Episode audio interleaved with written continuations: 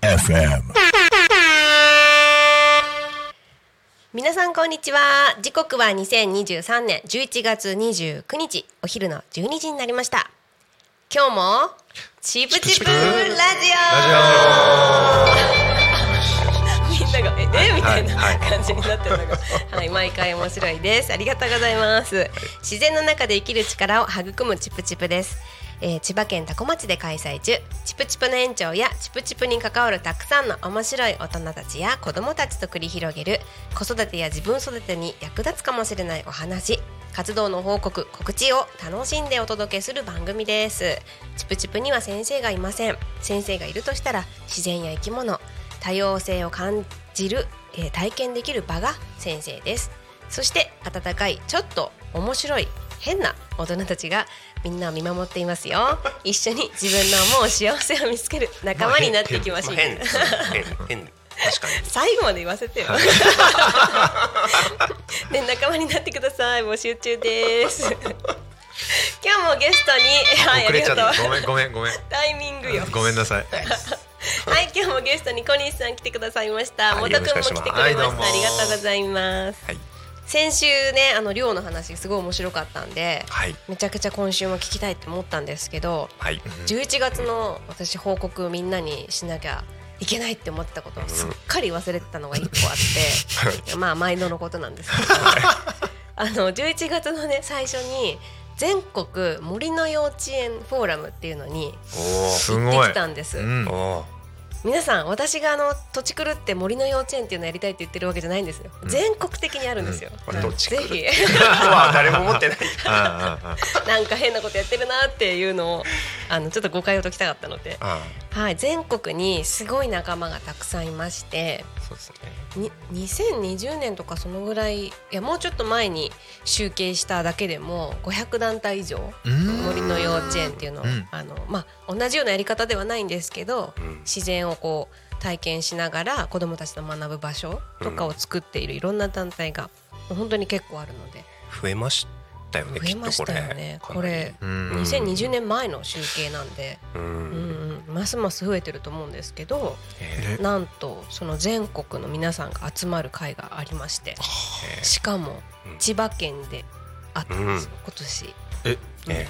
いるから？千葉県。そうそうそう私が。やっぱもういるから。先週に続き。はい。チプチプが始まっちゃったから、はい。今年ね、うんやってくれたのかなと、勝手に思っていますけれども、はい、あの本当に行かせてもらってもう全国のいろんな場所から来た、愛知とか奈良とか、岐阜とか、すごいな。本当北海道結構東北の方も多分いたんですけど。沖縄とかからも来てたんじゃないですかね。そう。でなんとねあのうちを手伝ってくださってるサキシータがね内部に潜り込みましてあの潜入。本当にせ 潜入スパイではなくって本当にあのえっとボランティアスタッフ的な形で。さっきどうやって入ったのかも気になるんですけど。ただまあ手を挙げたって言ってましたよ。へー。手伝わせてくださいみたいな。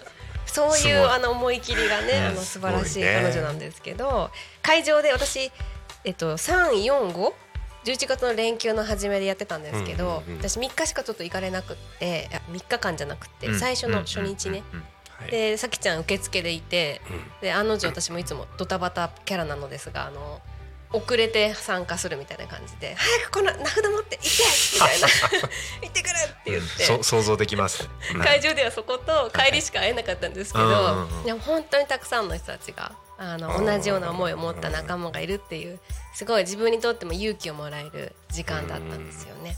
でなんとねその、えっと最初の3日の日ですよね。3日の日に、えっと基調講演がありまして、うんうんうん。あのあれですよ。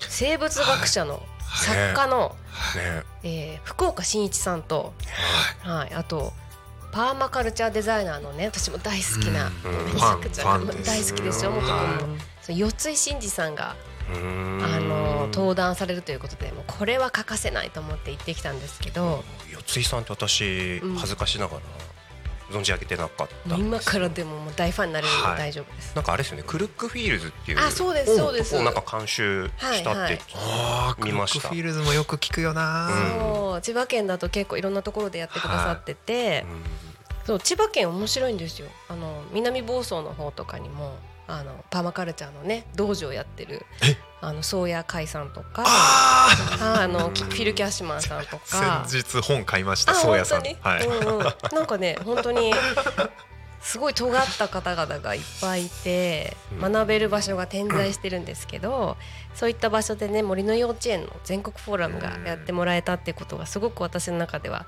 うん。すごい勇気もらえて、ううん、なんかこれを伝えたいなと思っていて。うんテーマがねその時のテーマ。どんなお話だったんですか？森海人。私たちの内なる自然が響き合うっていうテーマいいでテーマですね。3日間開催されたんですよ。でこの基調講演のさあ2人の、えー、とテーマがですね、えっと自立分散型とか、まあ、命うん生命とは何かみたいななんかそういうことだったんですよね。うんすごい面白かったのが、まあ、テーマを定めて講演してくださってると思うんですけどあの最後の結論を言うとですね私の気づきの結論ですよ。あの生物学者の福岡伸一さんはあの要は学者として研究をしして、えー、と自立分散型生命っていうのは自立分散なんだっていうことにたどり着いたと。うん。で四井さんっていうのは現場で、うん。すあの全ての一つ一つの自然とのこう取り組みであったりとか命の循環をこうもうなんていうんですかね本当にただただ淡々とうん。生きるっていうこと、暮らすっていうことの中に全部織り込んでやってるので、うん。その中で気づいた命の循環は、えー、と自立分散型なんだってことをあのお互い同じようなテーマであの気づいて生きてきた人たちはがこの公園でガッチャンコしたみたいな感じだったんですよ。やばい。すごくって、はい。だ学者的な論理的な、うん。あの話も聞けてどで四井さんのこう暮らしからあの立ち上がってきたいろんなストーリーとかうん。思いとかもすごくあの話を聞けてうん。めちゃくちゃよくてもう一人で感動してあの後ろの席でざわざわざわざわしたんですけど誰かと一緒に行けばよかったなと思ってうん すごい一人で行っちゃったんで。ちなみにあの自立分散ってうんざっくりとどんなイメージ？自立分散ってあの壊しながら、えっと作っていく。っっていうのが、まあ、ちょっとテーマとして話にあったので。へえなるほど。うん全てのものが生命はなんか壊しながら細胞とかも壊しながら新しい食べ物とかうん。あのおまあ、摂取していくことによって新しい細胞に変わっていくみたいなことが1年前の自分が食べたものから1年後の自分ができてくるのでおー確かに。そうそう食べたものが自分になっていくとか、まあ、考えたことが自分になっていくとかなんかそういう話をいろいろしてくれたんですけどもうもうピンポイントのね興味のあの本当あるテーマすぎて、はい。もう書くノート書きまくって書きまくって。書ききれない。書きまそうそう書ききれなかった。なるほどね。なのでなんか自分たちが生きてるっていうことがどういうことなのかっていうのを学術的なのと、あのライフって何かみたいなところで話を聞けたので、実践されてる。っうん、てことですねそれが森の幼稚園フォーラムっていうくくりで開催されたかもしれないですけど、うん。うんもう人すべてに対してそ多分最も大事であろう、うんううん。根幹なんじゃないかなっうんうん。うんて思うんですけど、命って何かみたいなのそをう。問える人たちがこう増えてきてるよなっていうようなイメージを私も感じてホクホクして帰ってきたんですけど、もう学校の授業に、まあ、義務教育の中にも入ってないとうんうん。入ってんのかな？なんかあるんでしょうけどね。実践とその机上とっていうところではうん。もしかしたら何かアンバランスさがあるのかもしれないし、私たちの暮らし方普通の暮らし方がそもそもちょっとこうねあのかん簡略的うにん。なっている、うん。みたいな気がしていてうん。私は。みんながそうだとは思わないんですけど、うん。うん。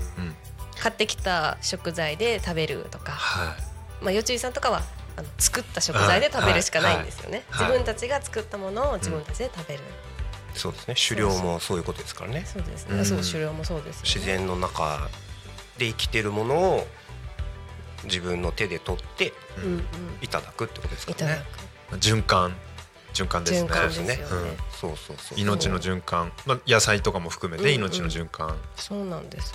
でもうちょっと面白い話があってあの腸内環境ってあるじゃないですか。ー。うん。あの悪玉菌とはい。善玉菌とはい。日和見菌っていうのがあってうーんあのまあ、体調とかのバロメーターによってその日和見菌が悪玉菌になる時があったりとかあの善玉菌になる時があったりとかすることで、まあ、体内の環境を整えてるらしいんですけどお。四井さんあその対対比？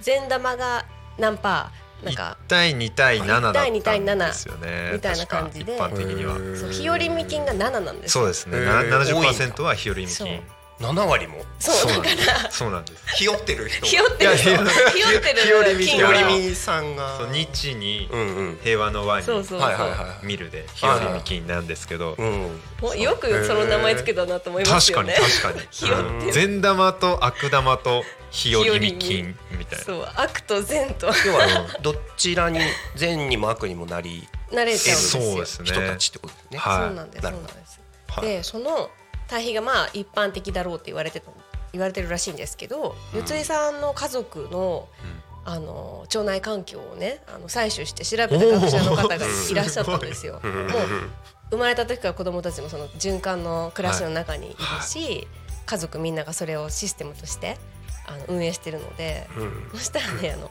善玉菌あ日和見菌5ぐらいしかなかったらしいうんうん。そうだから何対何対何？計算できなかった。多分善玉菌に味方してるであればあ。うん。1対4対5になるってこと？みたいな感じ。うん。かな、うん。ちょっと違う情報だったらごめんね。そうでも本当に日和見菌の量がガンってはい。違ったあの低かったっていう感じでそれがいいかどうかは僕も分かりませんって本人あー。がおっしゃってたんですけど、はい自分の食べたものあの排泄したものとかも全てあの使って暮らしているのでそれがまた戻ってきているっていううん。なんか食べ物になって戻ってきたりとかうん。まあうんなんていうんですかね。作物としてじゃなくて、えっと、鳥とかか。そういうのもはい。なんかたまにいただくらしいので、うん。鶏さんとかね。うん。卵か。卵になって戻ってきたりとか。うんはいはいはいはい。なんかそういう本本物の循環みたいのがそこにあの四井家にはあるらしいんですよね。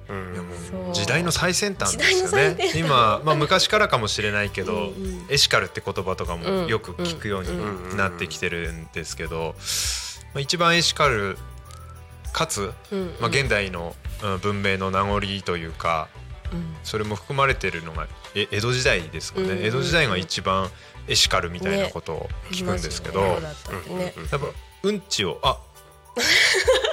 これあ。あうんたんねうんたん。これ。あうんちをあの 全然隠れずまあ排泄物うんうん。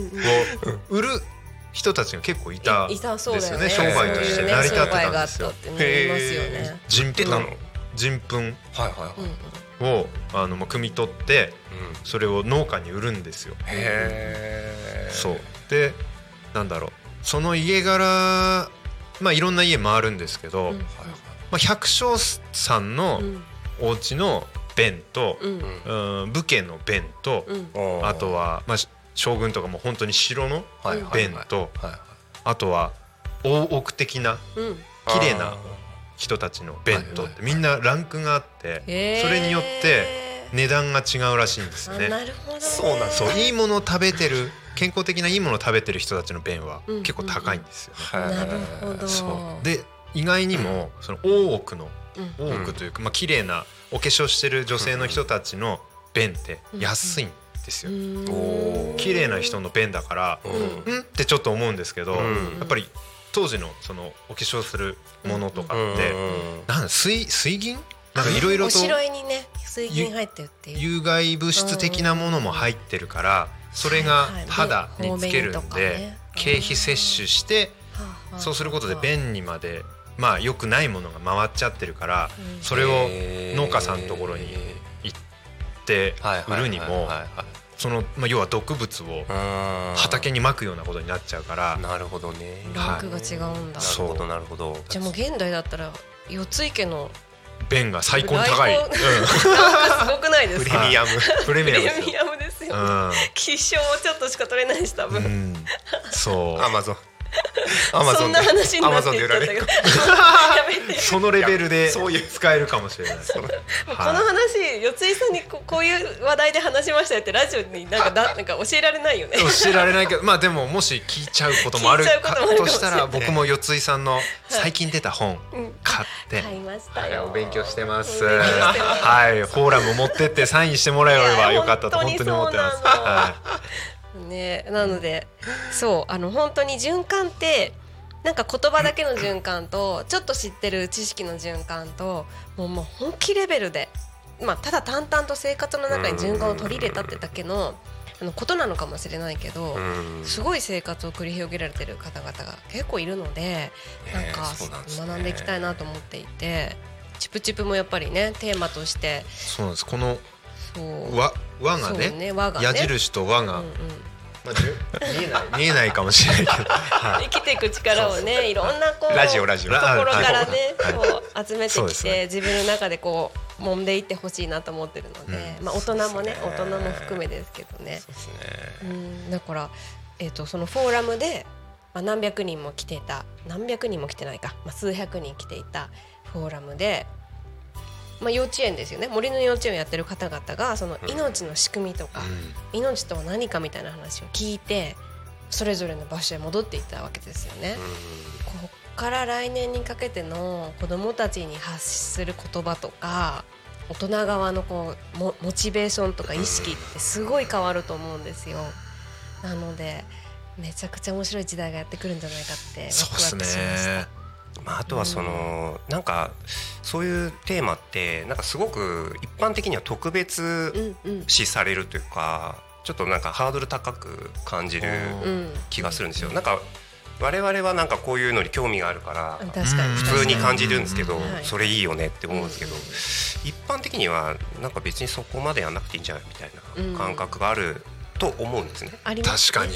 普通にあの、現代生活をしてれば、はい、食べ物買えばいいじゃん、はい、まあそれで生きられるからいいんでしょうけど、ただねこんだけ地球環境が荒れてきたりとか、健康被被害というかあの、ね、いろいろんなことが出てきてることを考えたら、ね、ちょっと目を向けていく必要があるのかななんて思ったりします。はい、そうですね。いやまた盛りだくさんの話題すぎて、はい、そのテーマだけで5時間喋れそうですけど、ね、今日もほどほどにいい時間になりましたので、はい、えっ、ー、とまあカードの、えー、ご紹介をしてまた終わらせていただきたいと思います。じゃあ今週のカードはテレンあテレレレテレをしたか Love yourself first.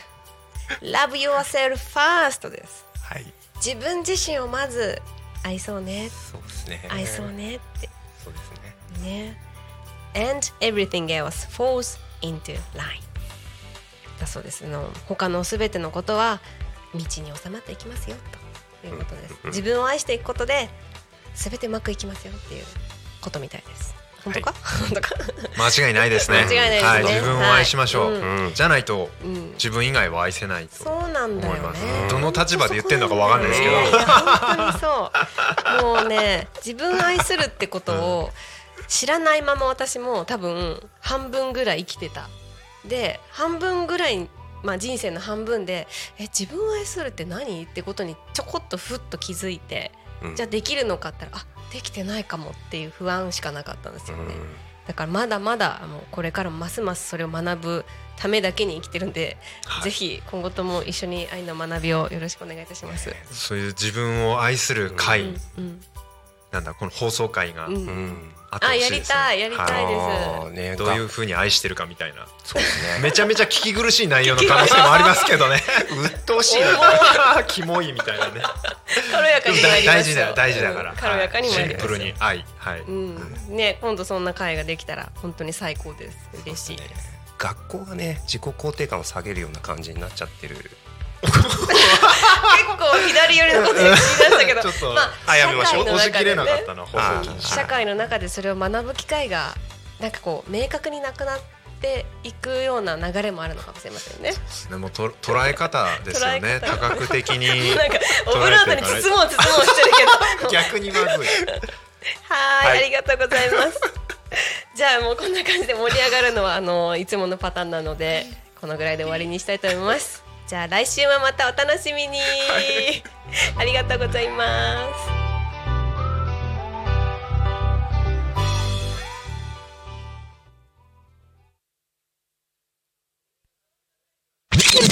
Talk Me FM